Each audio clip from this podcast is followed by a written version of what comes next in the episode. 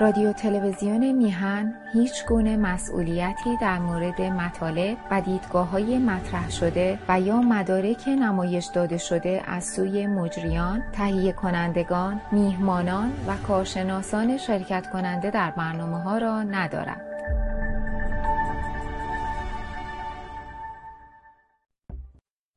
با درود به بینندگان عزیز تلویزیون میهن تیوی و تشکر از مهمان این برنامه جناب پروفسور اللهیار کنگرلو من مرتضی انواری هستم و از اندیشکده آوای آزادی از دیدگاه اندیشکده آوای آزادی این برنامه رو اجرا می‌کنیم. فقط اندیشکده هیچ گونه دخالت در مبارزات سیاسی و به عنوان یک حزب رفتار نمی‌کنه. ولی هدفش یکی از اهدافش انعکاس صدای آزادیخواهی مردم ایران هست و هدف دومش حمایت از اون و بعد هم مقابله با گفتمان دروغ جمهوری اسلامی. این برنامه امروز جمعه دوم سپتامبر 2022 تهیه شده. و امیدوارم که بتونیم جزء کوچکتری از قطعات کوچکتری از این برنامه رو در سوشال میدیا تقسیم منعکس کنیم. و از جناب کنگلو که واقعا یک دانشمند یک استاد یک فرد سیاسی یک فرد فلسفی هستند. بسیار ممنونم که در این برنامه شرکت کردن و منم سوالام بسیار متفرق خواهد بود و به علت آشنایی با افکار ایشون این سوالا رو می‌پرسم.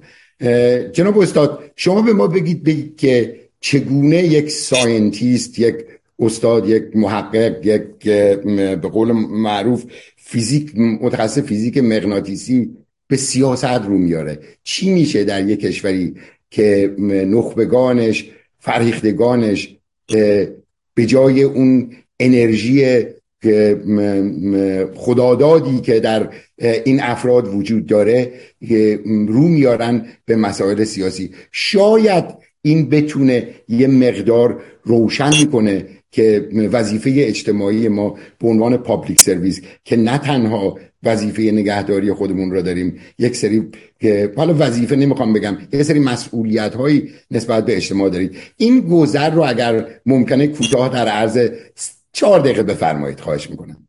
و دکتر انواری خیلی متشکرم از اینکه من دعوت کردین به میهن TV.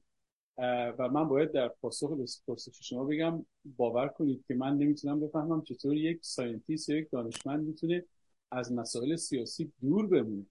یعنی کار سیاسی کردن اونقدری غیر طبیعی نیست برای دانشمند که کار سیاسی نکردن.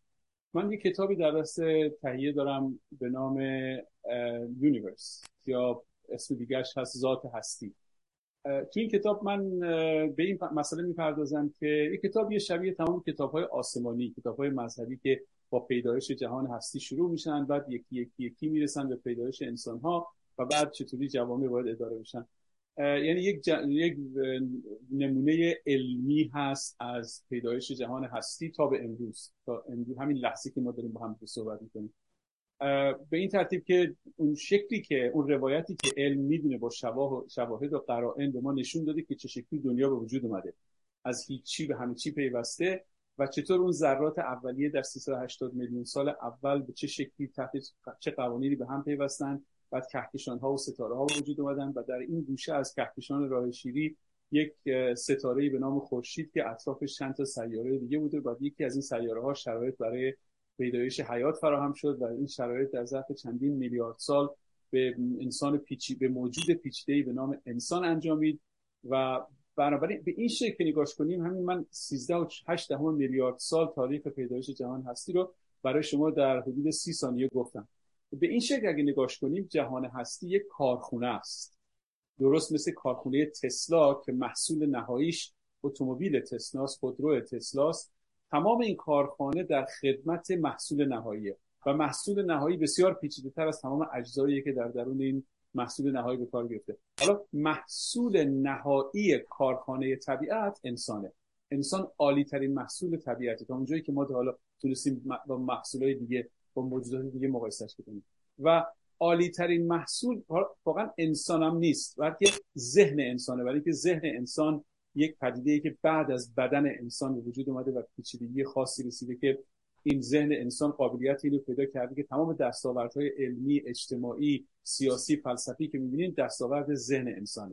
حالا سیاست یعنی یعنی مسئله رفع و فتق امور زندگی انسان ها اگر این هم این پدیده این مسائل اجتماعی یا سیاسی هم یک قسمت از طبیعته. ما نمی‌تونیم یک قسمت از طبیعت خودمون رو بگیم که من همه طبیعت رو می‌فهمم ولی به این قسمت که رسید کار یه عده که این آدما اسمشون سیاست مداره یا مثلا سیاستی سیاسی کاره البته یک قسمتی از سیاست در دانشگاه ها به نام فلسفه سیاسی یا علوم سیاسی تدریس میشه که من شخصا خیلی بهش علاقه دارم. به نظر من جزء علومه. بایدم مثل علوم باید ریاضیات و آمار درش وجود داشته باشه. و من موقعی که شروع کردم به یاد گرفتن در مورد علم سیاست و فلسفه سیاسی واقعا حیرت زده شدم که چقدر نزدیکی داشت با اون نوعی که ما علم فیزیک رو استفاده می‌کنیم که دنیای مادی رو بفهمیم علم پزشکی رو استفاده می‌کنیم که حیات رو بفهمیم و زندگی و بدن انسان رو بفهمیم و روانشناسی و نوروساینسی که من کارم هست رو استفاده می‌کنیم که ساختار ذهن انسان رو بفهمیم. همه اینا این متدولوژی و روش شناختی که برای ما یاد گرفتیم شکلی کاوش طبیعت رو قانونمندش بکنیم در علم سیاست هم به کار میره و من واقعا جای تعداد زیادی از دانشمندان و متخصصین ایرانی رو در رشته مختلف توی سیاست خیلی خیلی خالی می‌بینم. درود بر شما خیلی ممنون. جناب دکتر یه ذره برگردیم به مسائل روز. دو سه واقعه هست که اتفاق افتاده. یکی اتفاقات سیاسی عراق هست و نقش جمهوری اسلامی که سالها سرمایه گذاری کرد برای نفوذ در عراق و حالا هم شرایط معلوم نیست به کدوم جهت میره و یکی دیگه مسئله بین المللی دیگری که ایران درگیره برجام. این رو اینا رو از لحاظ وقایعی که از درون ایران به بیرون نگاه می‌کنید و این جمع رو در کل روابط بین با توجه به جنگ تحمیلی به قول اینا روسیه بر اوکراین چطوری ارزیابی می‌کنید؟ من معتقدم که حمله روسیه به اوکراین یک پنجره و یک فرصت تاریخی برای ایران ایجاد کرده. راستش رو بخواین معتقدم نه تنها برای ایران بلکه حتی برای جمهوری اسلامی هم یک فرصت طلایی ایجاد کرده. که جمهوری جمهوری اسلامی در حال حاضر در یک جنگ بقا در یک تنازع بقا درگیره. خودش هم خوب می‌دونه. این اتهام نیست من می‌زنم. تمام شرایط و قرائن برمیاد که جمهوری اسلامی در ظرف 43 سال گذشته قابلیت اینی که منابع ایران رو منابع انسانی ایران و منابع اقلیمی ایران رو موقعیت سوق ایران رو و این فرهنگ عظیم ایرانی هایی که علم دوست و فلسفه دوست و, و این تاریخ بزرگی که ما داریم و منابع زیرزمینی از قبیل انرژی رو منابع انرژی رو نتونسته استفاده بکنه تا یک جامعه بسازه بهتر از جامعه زمان پهلوی. این اتهام نیست واقعیته. با اعداد و ارقام لخت اوریان میشه اینا رو نشون داد. حتی سردمداران جمهوری اسلامی هم هر از گاهی در این مورد صحبت می‌کنن. این فرصت تاریخی که ایجاد شده برای فرصتی که جنگ اوکراین ایجاد کرد و اروپا سفت و سخت بیخ گلوی روسیه رو گرفت و حاضر شد. روسیه جنگ اوکراین رو به این خاطر شروع کرد که قمار کرد که چون در ظرف ده سال گذشته اروپا شدیدن از نظر منابع انرژی به روسیه وابستگی پیدا کرده محاله اروپایی‌ها در قبال این عمل روسیه یک عکس عمل شدیدی نشون دادن ولی کور خونده بود. عکس عمل شدیدی نشون دادن هم آمریکایی‌ها و هم اروپایی‌ها و ارتش اوکراین رو مجهزش کردن به سلاحایی که داریم می‌بینیم هر چقدر آهسته ولی داره جنگ رو می‌بره. و اگر جنگ رو ببره روسیه حداقل پوتینی دیگه در روسیه باقی نخواهد بود. روسیه اون اون گذار به دموکراسی رو که قرار بود بعد از سرنگونی کمونیسم در روسیه باید انجام می‌شد رو که پوتین مشخصا نذاشت اون موقع انجام خواهد شد. بنابراین روسیه مدافع درجه که جمهوری اسلامی سرش گرم مشکلات خودشه و اروپا به شدت و به جدیت دنبال جایگزین کردن منابع انرژی نفت و گاز روسیه میگرده و متاسفانه یا خوشبختانه تنها کشوری که ذخایر دست نخورده داره و منابع عظیم قابل مقایسه با روسیه داره ایرانه. بنابراین این قرعه به نام ایران افتاده که جایگزین نفت روسیه بشه. همین حقیقتی که من میفهممش شما میفهمیش علی خامنه ای هم میفهمش و بدا به حال علی خامنه ای مردم ایران هم خوب میفهمنش. این مسئله فشار بسیار زیادی رو فشار روانی بسیار زیادی رو روی سیاستمداران جمهوری اسلامی ایجاد می‌کنه برای اینکه می‌دونن که در ذهن مردم ایران اگر اجازه بدن این فرصت از دست بره و نفت و گاز ما هم همچنان در محاق تحریم ها باقی بماند بعد اون وقت اون کبریتی که این خشم روزافزون مردم ایران احتیاج دارن تا شعله ور بشه جمهوری اسلامی رو نابود بکنه این کبریت میشه عدم اقدام جمهوری اسلامی برای لبیک گفتن به نیاز اروپایی ها اروپایی ها یک یک پکیج بسیار بسیار نون آبداری رو روی میز به جمهوری اسلامی ارائه کردن. یه, یه پروپوزالی روی میز یه پیشنهادی روی میزه که جمهوری اسلامی تا سال 2050 بشه تنها عمده ترین تولید کننده نفت و گاز اروپا. یک قرارداد هزار میلیاردی یا یک تریلیون دلاری روی میزه و حاضرن نفت های 100 میلیون بشکه نفت سرگردان ایران رو روی دریاهای دنیا همین فردا پولش رو بدن. 7 میلیارد دلار به جمهوری اسلامی پیشنهاد کردن. بشکه 70 دلار جمهوری اسلامی داره باشون چونه می‌زنه که بیشتر بهشون بفروشه. ولی این 100 میلیون بشکه می‌تونه بلافاصله تو بندر هامبورگ تخلیه بشه و بلا مسئله زمستان 2022 و 2023 رو برای آلمان حل بکنه. آلمان فشار زیادی داره روی جمهوری اسلامی میاره. از طریق امریکا آمریکا رو مجبور کرده امتیازاتی به جمهوری اسلامی بده در قبال تحریم ها که در قبال جمهوری اسلامی حاضر باشه این مسئولیت رو بپذیره. متاسفانه دیدیم که امیر عبداللهیان به خاطر این پیشنهاد و فشاری که از طرف اروپایی روش هست رفته از دستور از اربابش دستور بگیره. جمهوری اسلامی در این در عین حال داره سعی می‌کنه یه مقداری تو عراق آشوبهایی را بیاندازه که احتمال خارج کردن نفت عراق رو از مدار نفت اوپک ایجاد بکنه که یه مقداری مسئله گم بشه توی اونجا و اروپایی‌ها وحشتشون از این یعنی مسئله نفت ایران مسئله نهایی نفت جهانی رو حل نکنه. بر جمهوری اسلامی تا اونجایی که امکان داره داره سعی می‌کنه موضوع رو عوض بکنه. ولی وظیفه ماست.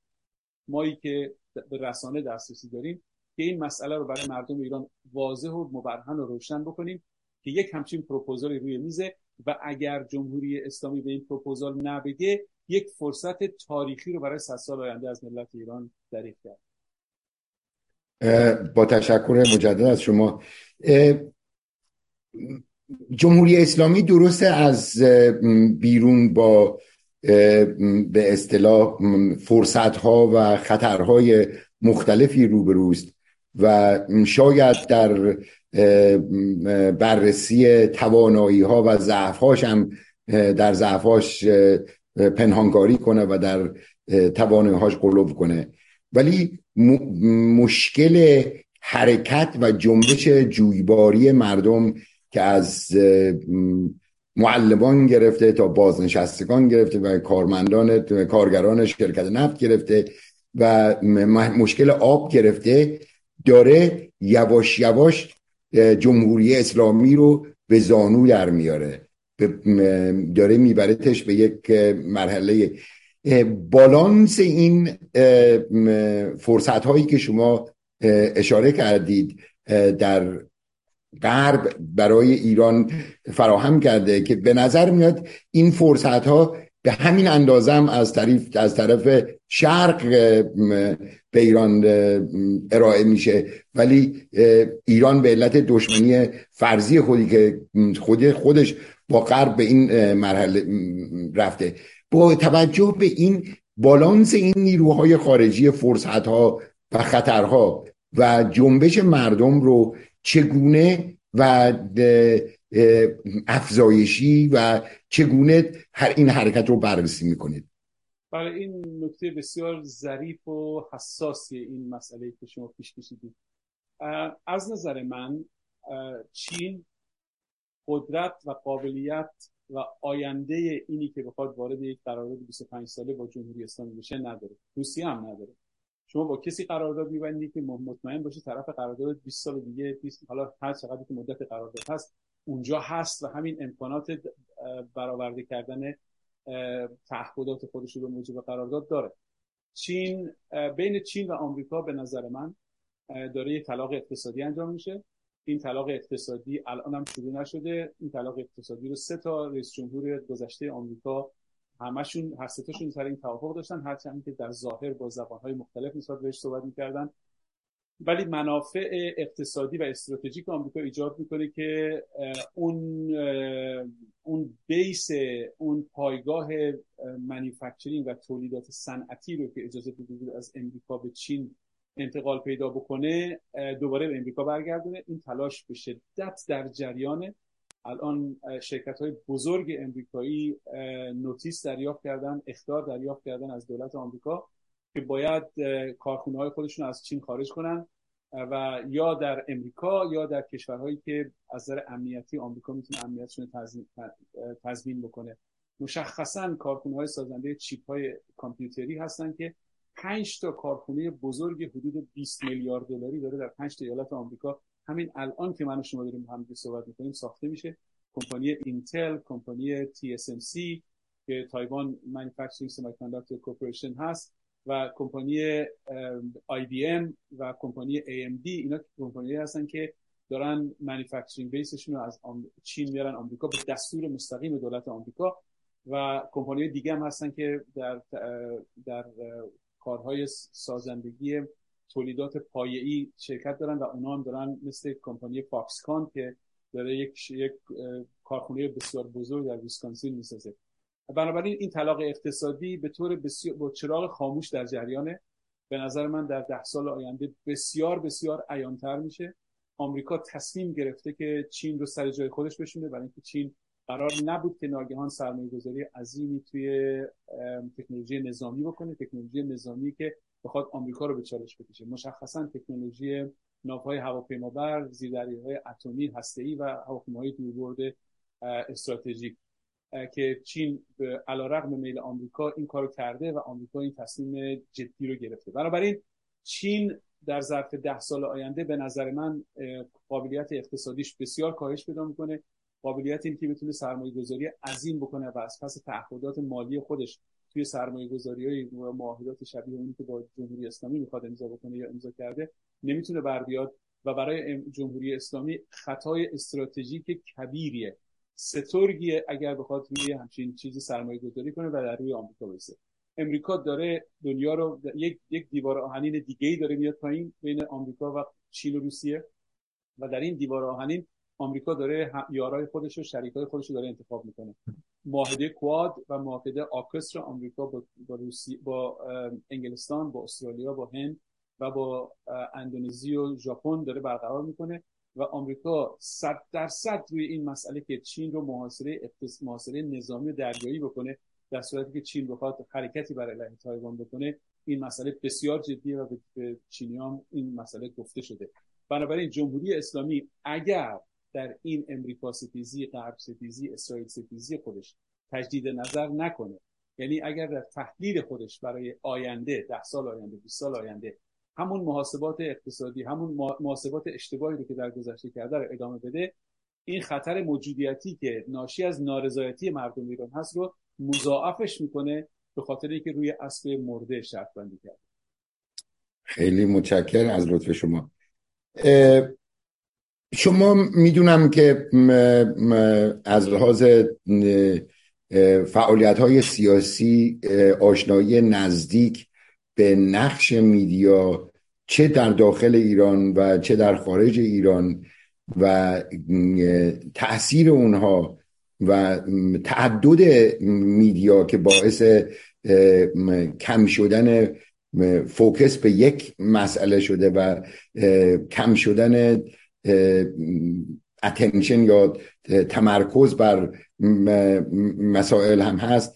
به طور کلی روندی که به اصطلاح رسانه های داخلی و خارجی داخلی که اونها رو میگم که تونستن مخالفت خودشون رو با جمهوری اسلامی در چارچوب قوانین اونها نگه دارن و هنوزم چیزهایی می نویسن به مطالبی درست می‌کنن که برای مردم آگاه کننده است. و همچنین رسانه های خارج, خارج از ایرانی خارج از کشور و اتفاقا اگر بخواید به رسانه های خارجی در مورد مسائل ایران توجه کنید نقش رسانه ها رو برای این تحول رسیدن مردم ایران به یک حکومت دموکراسی و آزاد چی می‌بینید و اگر کمبودهایی یا به اصطلاح مسائلی هست که می‌دونین که بسیار موفق بوده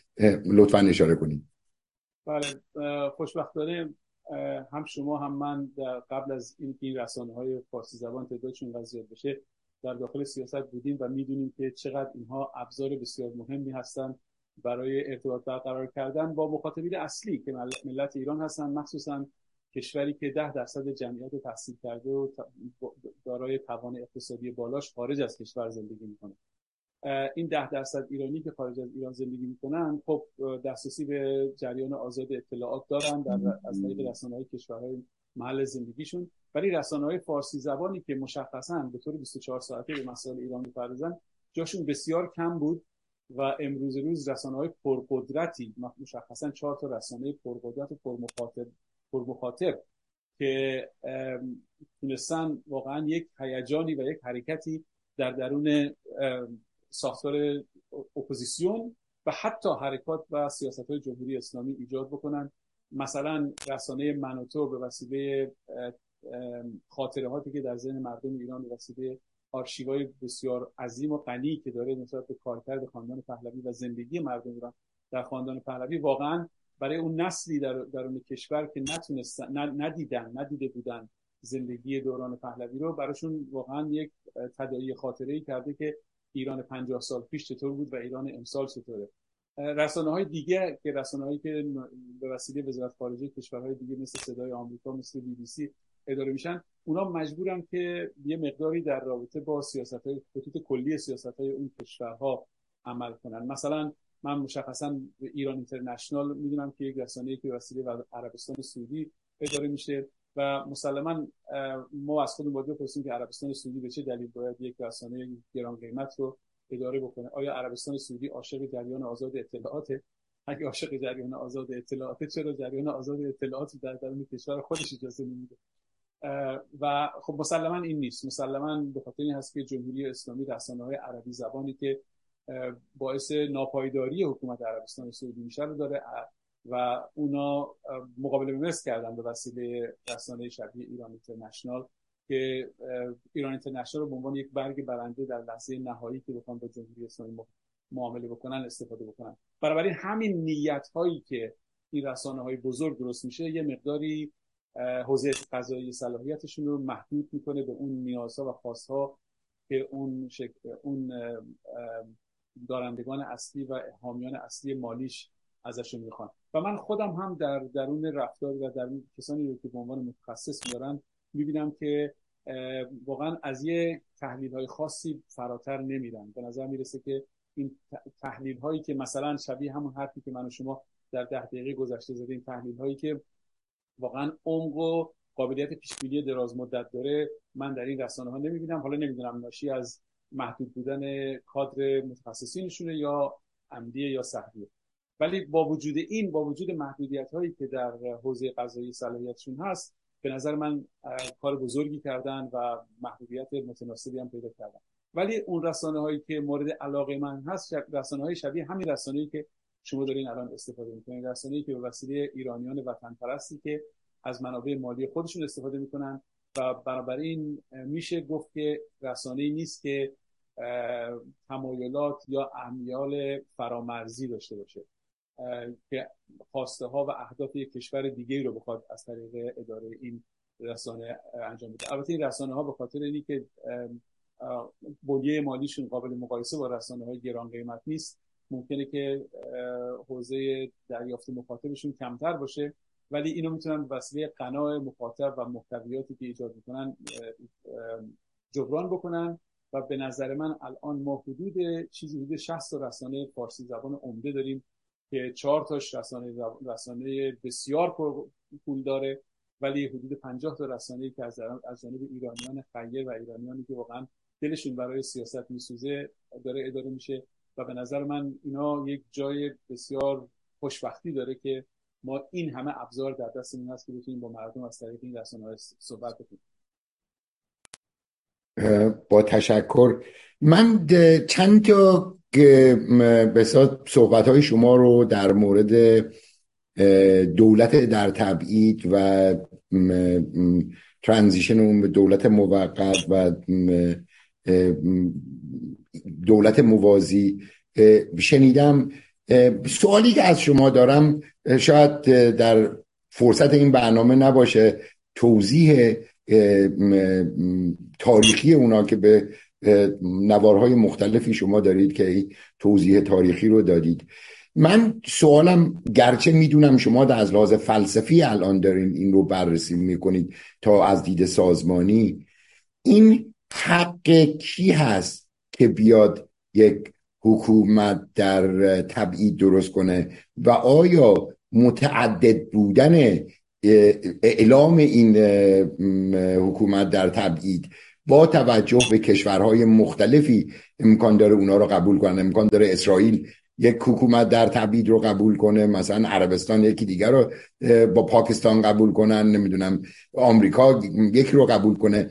یک مقدار از لحاظ مکانیزم انسجام این دولت در تبعید. اگه لطف فرمایید مطلب بگین خیلی خوشحال میشه شما از خودتون بپرسید که مبنای فلسفی و مبنای حقوقی و مبنای حقانیتی اینی که جمهوری اسلامی دولت رسمی ایران شناخته میشه چیه؟ آیا بهترین گروه انسان هایی هستن که می‌تونن ایران رو اداره کنن؟ آیا حق تاریخی دارن بر کنترل منابع اقتصادی منابع انسانی منابع زیست و سقط تعیین سرنوشت ملت ایران؟ جواب پاسخ به همه این پرسش ها منفیه. دلیل اینکه جمهوری اسلامی دولت رسمی ایران رسمی میشه به خاطر اینکه اهرم های قدرت رو به دست گرفته. به دست داشتن اهرم های قدرت مشروعیت نمیاره. همونطوری که الان طالبان در افغانستان از طرف هیچ کشوری به رسمیت شناخته نمیشه. به خاطر اینکه هویت طالبان قابلیت یا هویت قابل انطباق با دنیای مدرن رو نداره. یا کشورهای دیگه مثل مثلا حکومت بشار اسد هستن که در یک پروسه بروز نارضایتی عمومی و نوعی که او به وسیله با استفاده از نیروهای جمهوری اسلامی این نارضایتی رو سرکوب کرد مشروعیتش رو تا مقدار زیادی در دنیا از دست داد. مثلا با وجود اینکه هنوز دولت رسمیه ولی مثلا در جنبه های دیگه روابط بین الملل مثل مثلا اتحادیه عرب سوریه رو از اون از گروه خودشون اخراج کردن. ولی در دنیای مدرن اگر از خودمون پرسیم که مبنای حق حاکمیت ملی چیه یا اصلا حق حاکمیت ملی چی هست که بخواد مبنا داشته باشه؟ این پاسخ رو این پرسش رو ژان ژاک روسو در کتاب قراردادهای اجتماعی به ما میگه که میگه که انسان ها یک کرامت انسانی دارن. تفاوتی هست بین انسان ها و موجودات دیگه و انسان ها و اشیایی که روی این کره پیدا میشن. به خاطر به خاطر همون حرفی که در ابتدا زدیم به خاطر اون پروسه‌ای که انسان درش تولید شده و به خاطر پتانسیل هایی که در درون فرزند انسان در بعد تولدش هست.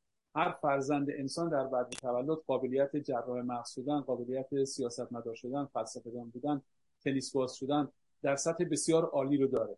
و جوامع رو ما طوری داریم سازماندهی می‌کنیم و سازماندهی کردیم که فضایی در قسمت های محدودی از دنیا به نام کشورها ایجاد بشه که این توانایی پتانسیل و توانایی نهان انسان در لحظه تولد در ظرف دو دهه به مهارت عیان تبدیل بشه. کل رابطه حکومت و مفهوم حکومت اینه. نقش حکومت ها اینه که آمبیانسی فضایی ایجاد بکنن که در درون اون فضا فرزندان اون جامعه فرزندان درون اون مرز در دو دهه اول زندگیشون به بالاترین مهارتی که در درون دی ای اونا تعبیه کرده طبیعت برسن. حالا از شما از خودتون بپرسید آیا جمهوری اسلامی این فضا رو برای ما ایجاد کرده؟ نه. 90 درصد ایرانیا به اون توان به اون مهارت حد اکثری که توانشو دارن و پتانسیلشو دارن دست پیدا نمی‌کنن. دقیقا به خاطر این صلاحیتی که جمهوری اسلامی نداره. حالا من نظر من و قصد من از مطرح کردن مسئله نظریه دولتی در تبعید این هست که برگردیم به همون تعریف ابتدایی ژان ژاک و ببینیم که آیا ملت ها حداقل الان در این شرایط خاص ایران که 90 درصد جمعیت داخل کشورن 10 درصد جمعیت دارن در کشورهای دموکراتیک و آزاد زندگی می‌کنن. آیا ما می‌تونیم این ایده رو به مرحله عمل برسونیم حداقل در, در درون این 10 تا 10 درصد ایرانی خارج از کشور. میشه در مورد این 10 درصد ایرانی خارج از کشور گفت که 90 درصدشون مشروعیت جمهوری اسلامی رو نمیپذیرن قبول ندارن. حکومت جمهوری اسلامی رو یک حکومت نابحق و نامشروع می‌شناسن. بنابراین آیا ما قابلیت اینو داریم که این این ایده رو در میون اینا تمرین بکنیم؟ یعنی به یک دولت در تبعیدی بسازیم که دولت مطبوع و ایدئال ایرانیان خارج از کشوره. ابزارشو داریم رسانه هاشو داریم. توان مالیش رو که ایرانیان این ده درصد ایرانی از توان مالی بسیار بالایی برخوردارن و ما می‌تونیم به ایرانی به جمهوری اسلامی نشون بدیم که این ده درصد ایرانی خارج از کشور می‌تونن یه دولت مجازی درست کنن که مثلا وزیر خارجه دولت در تبعید هر روز که وزیر خارجه دولت مستقر یعنی امیر عبداللهیان یک حرکتی می‌کنه یک سیاستی رو مورد اجرا قرار می‌ذاره دولت در تب... وزیر خارجه دولت در تبعید در رابطه با همون موضوع اعلام موضع می‌کنه که اگر ما سر کار بودیم چه شد چه می‌شد. و این به نظر من پیام بسیار بسیار قوی هم برای مردم ایران هم برای ایرانیان خارج از کشور که هنوز درشون اجماع و همگرایی ایجاد نشده در درون اینا این همگرایی رو ایجاد می‌کنه. اگر ما بتونیم از این 8 میلیون 5 تا 8 میلیون ایرانی که خارج از کشور هستن. براشون نظریاتی رو که برای اینا جذابه و برای اینا قابلیت کار انجام دادن داره و اینها رو بکشونشون به حوزه سیاست. بکشون البته شرکت در تعیین سرنوشتتون آنچنان هم سیاست نیست. انسان بودنه زنده بودنه. بعضی وقتا آدمایی که میگن من سیاسی نیستم در حقیقت میگن من زنده نیستم.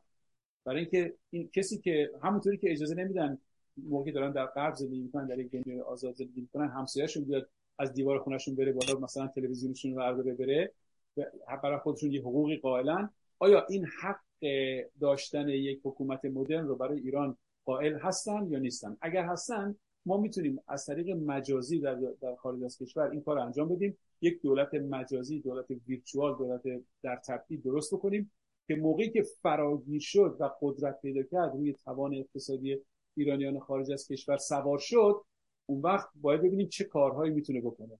می‌تونه در ادامه کار ایرانیان داخل کشور رو جذب کنه و واقعا قدرت و مشروعیت دولت در مستقر جمهوری اسلامی رو به چالش بکشه با تشکر.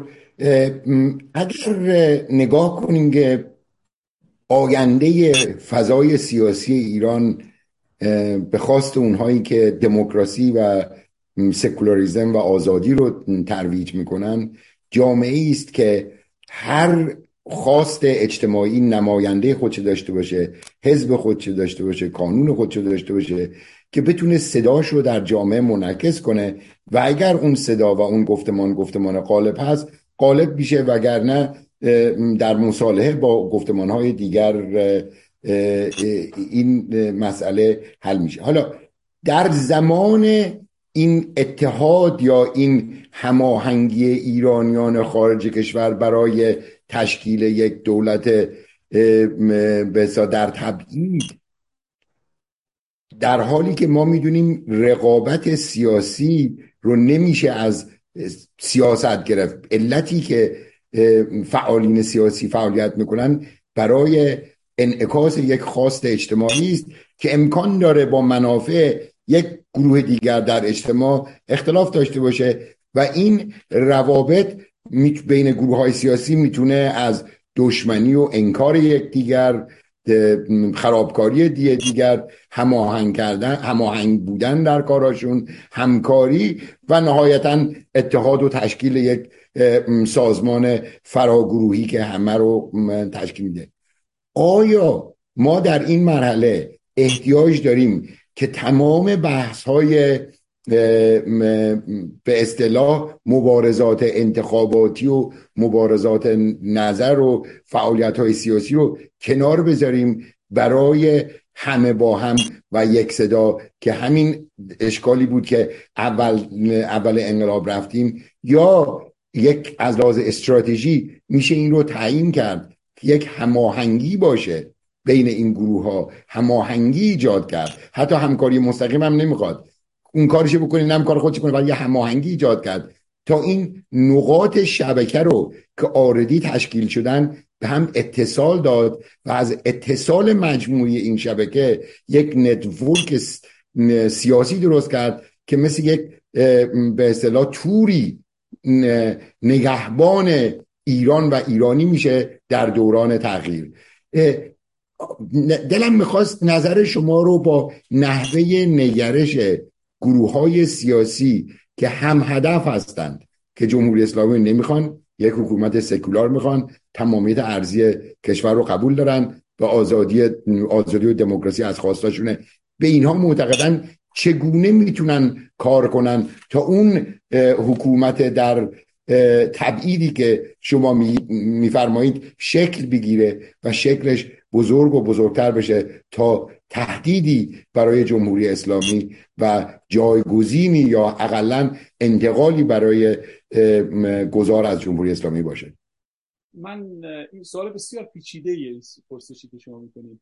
من می‌خوام یه ساده سازیش کنم بعد بهش پاسخ بدم. می‌خوام مقایسه کنم این پرسش شما رو با این یک تجربه ساده یک مثال ساده. فرض کنیم که ایرانی ها یه عده هستن با هم دیگه یک ظرف آب دارن. این ظرف آب جمهوری اسلامیه. می‌خوان این آب رو منجمدش کنن. منجمد شده این آب یا یخ این آب میشه حکومت دموکراتیک ایران. حالا این منتها این عده سر اینی که آب در چه در دمایی یخ می‌زنه با هم دیگه اختلاف نظر دارن. یکیشون میگه در دمای صفر درجه یکیشون میگه یه حزب دیگه داره میگه در دمای 5 درجه یکی میگه در دمای 10 درجه. و این اختلاف نظر در نقطه انجماد آب رو کردن محل بحث کردن مبنای زندگی سیاسی و به, به, عمل یخ زدن آب و انجماد آب نمی‌پردازن. در صورتی که اگر همین گروه در عین حال که این اختلافا رو با هم دیگه دارن بگن بسیار خوب تو نظر خودت نسبت به نقطه انجماد آب نگه دار تو هم نظر خودت نسبت به نقطه انجماد آب نگه دار ولی در عین حال که نقطه نظر خودمون داریم بیا این آب رو سردتر و سردتر و سردترش بکنیم. بعد که آب یخ زد ما می‌فهمیم که کدوم ما درک ما از دمای یخ زدن آب صحیح تر بوده. هم یاد می‌گیریم همینی که اجازه نداریم که بحث کردن به ما توهم عمل سیاسی رو بده. بنابراین امید یه فاکتور بسیار مهمیه ببین امید هگل میگه امید در دل کسانی که هنوز راه خودشون انتخاب نکردن جایی نداره. شما امید رسیدن به مقصد تا زمانی که راه نیفتیم به توی مسافرتتون که امید به مقصد رسیدن نداریم که. منتها اگر ما بشینیم توی اتاق نشیمنمون با ده تا همسفر خودمون ساعت ها درباره مسافرت بحث بکنیم ممکنه توهم مسافرت داشته باشیم ولی هرگز به مسافرت دست نخواهیم به نظر من نظریه دولت در تبعید اون نظریه که میگه بیاین شروع کنیم به سرد کردن این آب. بعد موقعی که فهمیدیم یعنی تو این پروسه همه می‌تونن با هم دیگه دخالت داشته باشن. خود این عمل هیچ مغایرتی با اهداف حزب شماره یک یا حزب شماره دو یا حزب شماره سه نداره. اگر کسانی هستن که ادعای خودشون از درک نقطه انجماد آب رو یعنی می‌دونن آب در صفر درجه یخ می‌زنه ولی ادعا می‌کنن در ده درجه یخ می‌زنه. اون آدما ممکنه وحشت داشته باشن از اینی که به راه بیفتیم و شروع کنیم به سرد کردن آب و بالاخره همه بفهمن که آب در چه نقطه ای سرد خواهد شد. بنابراین دموکراتیزه شدن ایران به نظر من لازمه این هست که ما یه سری اینشتین یک فیزیسیست دیگه فیزیکدان دیگه میگه که یه کاری رو دوباره و سه باره و چهار باره و چند باره کردن و انتظار متفاوتی داشتن عین جنون. بنابراین برای اینکه از کارهایی که در گذشته شده جلوگیری کنیم و یه کار جدید بکنیم به نظر من مبنای این کار جدید می‌تونه نظریه دولت در تبدیل باشه که تمام احزاب و گروه های سیاسی در درونش به تناسب وزن سیاسی خودشون نماینده دارن. ممکنه وزیر خارجه ما عضو شماره یک باشه وزیر کشاورزی ما عضو حزب شماره دو باشه و به همین ترتیب. یک رنگین کمانی از تمام طیف های سیاسی در درون این دولت در وجود دارن. ولی این دولت خدمتگزار ملت ایرانه. به وسیله اعلام کردن مواضع یک دولت مدرن که در تباین و مقایسه بسیار برجسته ای با سیاست های ایران ویرانساز جمهوری اسلامی قرار میده جناب دکتر تا حالا چقدر در مورد تشکیل این ارتباط و به اصطلاح قرار گرفتن کنار هم کار شده و برنامه قدم بعدی چیست؟ و خب مسلما ما میگیم که سفر هزار فرسنگی با قدم اول شروع میشه. و قدم اول یه فیلسوف بزرگ آمریکایی به اسم هورس میگه اون کسانی که شروع کردن نصف کارشون انجام دادن. بنابراین اینی که ما مسئله دولتی در تبعید رو ارائه دادیم و بحث الان بحث هست در درون اپوزیسیون و در همون ابتدایی که این مسئله مطرح شد یه دی شدیدن در مقابلش موضع گرفتن. اون کسانی که موضع گرفتن اون کسانی بودن که میترسیدن در ادامه طول راه ما خودمون حرکت ما دمای یخ زدن آب رو پیدا کنه و معلوم بشه تا سیاه روی شود هر کی در رو قش باشه ولی الان به نظر من خیلی توی جامعه مطرحه. برای اینکه راه حل های دیگه جواب نداده. و این تنها نظریه ای هست که ایرانیان رو محق و صاحب حق تعیین سرنوشت خودشون می‌دونه.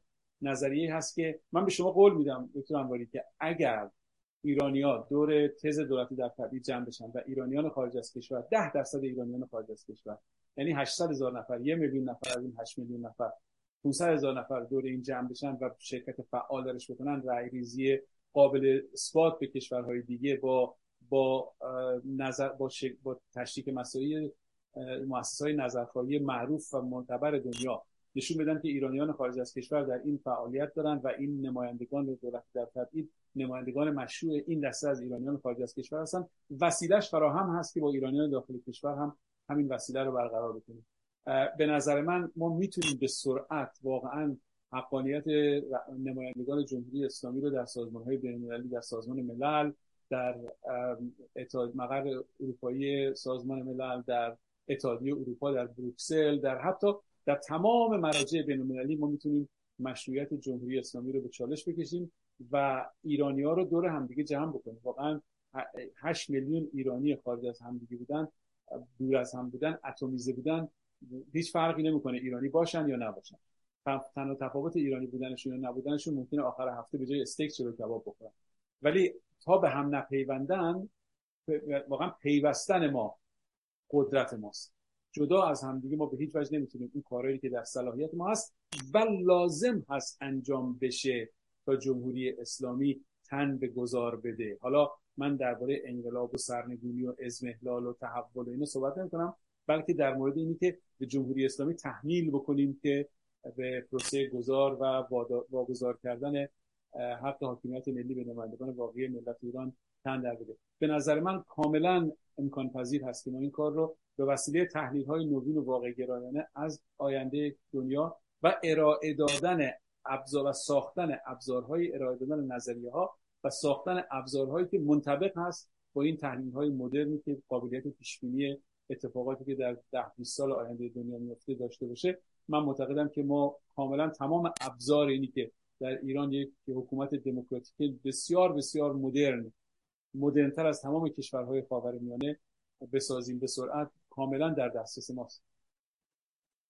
این امیدی که شما بهش اشاره می‌کنین اون چیزی که در مردم داخل ایران شاید به خاطر فرسودگی نداشتن آزادی و اقتصاد بد از دست دادن. یا مقدارش بسیار کمه. چگونه می‌تونید این امید رو به فردای آزاد و آباد و به اصطلاح غیر دینی ایران رو به امید بدید و این تغییر رو مرحله سخت برای کسانی که زندگیشون در حال حاضر بسیار سخت میگذره و امکان داره این تغییرات در جریان تغییر سخت درش کنه چگونه چگونه به اونا اطمینان بین امید و اطمینان به مردم ایران که این آینده روشنه و قابل اجراست و شدنی فقط شما باید بخواین. ایران آزاد رو بخواد. این خواستن در ظرف چهل سال با بلنگوها و شلاق زدن و زندان جمهوری اسلامی کم شده. چگونه می‌تونید؟ شما می‌دونم که در علم روانشناسی و تاثیر فرام نورال سیستم روانشناسی رو بررسی می‌کنیم چگونه این روانشناسی اجتماعی رو به باور مردم انتقال بدیم که این امکان پذیره پیکاسو میگه هر چیزی که شما تصور بکنید قابل جامعه عمل پوشوندنه واقعیه. ما اول باید تصور بکنیم اول باید ایمجین بکنیم. سعدی ما میگه ادب از که آموختی؟ از بیادبان. بیادبان در اینجا جمهوری اسلامی هستن. بیادبان در اینجا اسلام سیاسی هست. از خودتون بپرسید اسلام سیاسی چه شکلی یک حکومت مدرن رو سرنگون کرد می‌دونید چه شکلی؟ با حرف زدن. اینها نمایندگانی داشتن که تنها نمایندگانی بودن که در داخل ایران می‌تونستن برن بالای منبر. آخوندا تو ایران مرجعیت روحانی و شیعه در ایران سلاح نداشت رادیو تلویزیون نداشت شبکه های اجتماعی نداشت یوتیوب نداشت. تنها چیزی که داشت منابری داشت که بالای اون منابر هم تنها حرف می‌زدن. سلاح تقسیم نمی‌کردن غذا نمی‌دادن آنچنان توان مالی نداشتن که بتونن مردم رو کنن. تنها صحبت می‌کردن. منتها یک صحبتی رو یک قسمت بزرگی از آموزش و پرورش تکراره. این جامعه ایدال خودشون رو به زبان اون کسانی که قابلیت دریافت پیام اینا رو داشتن دوباره و سه باره و چند باره گفتن. انقدر گفتن تا به اندازه کافی سرباز پیدا کردن که جلوی کسانی که جلوی سربازان یک ارتش مدرن قرار بدن و حکومت پهلوی ها رو سرنگون بکنن. ما هم باید فکر کنم تنها راهی که وجود داره همه کشورهای دنیا از همین راه این کار رو انجام بدن یعنی ابتدا اهداف قابل دسترسی رو بر اساس تحلیل های مشخص از آینده نوشتن بعد اونا رو به وسیله یک عده همفکر و همدل اونها رو به میون مردم بردن دربارش صحبت کردن و بعد امید رو در دل مردم زنده کردن امید رو نقش بستن در, در ذهن و روح مردم ایران و اینی که این گروهی که مردم ایران اگه به جنبه این جنبندی برسن بگن این گروهی که دارن از این دنیای ایدئال و این نحوه رسیدن به این حکومت ایدئالشون دارن صحبت می‌کنن هم می‌فهمن چی دارن میگن و هم راهی که میگن عملیه. به نظر من به این ترتیب ما می‌تونیم واقعا این موجی رو که در 48 43 سال گذشته ساکت بوده. در این حال که این طوفان داره جمع میشه. ولی هنوز نتونسته اون آینده آینده که مردم ایران حاضرن به خاطرش جون بدن رو. به مردم مردم رو قانع کنی که این گروه خاص قابلیت ساختن اون آینده رو برای شما دارن. برای اینکه ما بتونیم یه همچین کاری بکنیم یک همچین اطمینان یه همچین حقانیتی از مردم ایران دریافت کنیم ابتدا باید یک مدل به قول امریکایی‌ها به قول دانشمندا self-consistent داشته باشیم. یه مدلی داشته باشیم که بگیم که این مدل بر اساس این تحلیل دنیا امروز این اینا بازیگران اصلی دنیا هستن. بین بازیگران اصلی دنیا داره یک همچین روابطی داره تکوین میشه داره شکل می‌گیره و قرار 20 سال آینده اینجوری باشه و اگر ما خودمون رو آماده نکنیم 20 سال آینده یا ما افغانستان میشیم یا آلمان. بنابراین این راه ما هست برای آلمان شدن این هم راه ما هست برای اینکه جلوگیری کردن از اینی که یک کشور فیل داشته باشیم و تبدیل به افغانستان بشیم و جنگ های دائمی. به نظر من اگر ما بتونیم این رو مردم رو قانع بکنیم که این مدلی که بهش داریم صحبت می‌کنیم مدل قابل دسترسی هست در اون صورت امکان دسترسی بهش کاملا وجود داره. جناب دکتر ما می‌دونم که شما هم مثل من سالهای سال در خارج کشور زندگی کردید و آشنایی شما با روحیه و فریختگان ایرانی که از سیاست به قول شما دور وایسادن و میگن یا اقلا میگن که ما سیاسی نیستیم. این چگونه می‌بینید که این ایرانی های خارج کشور که وضع مالیشون هم خوبه چه مسئولیتی دارن نسبت به برنامه ای که گفتی که در 20 سال آینده راهمون یا افغانستان شدنه یا آلمان شدنه؟ مثل که آقای دکتر قطع شد.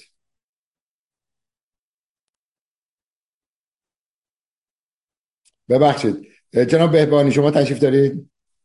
من با اجازهتون برنامه رو در اینجا تمام می‌کنم مثل که ارتباط ما با آقای نه جناب اللهیار کنگلو گویا ارتباطشون به ما قطع شد. در اینجا برنامه رو به پایان میرسونیم. با امیدوارم که در روزی دیگر و زمان دیگر در خدمت شما باشیم. مجددا با تشکر از تلویزیون میهن و به امید دار هفته آینده در همین موقع در همین زمان.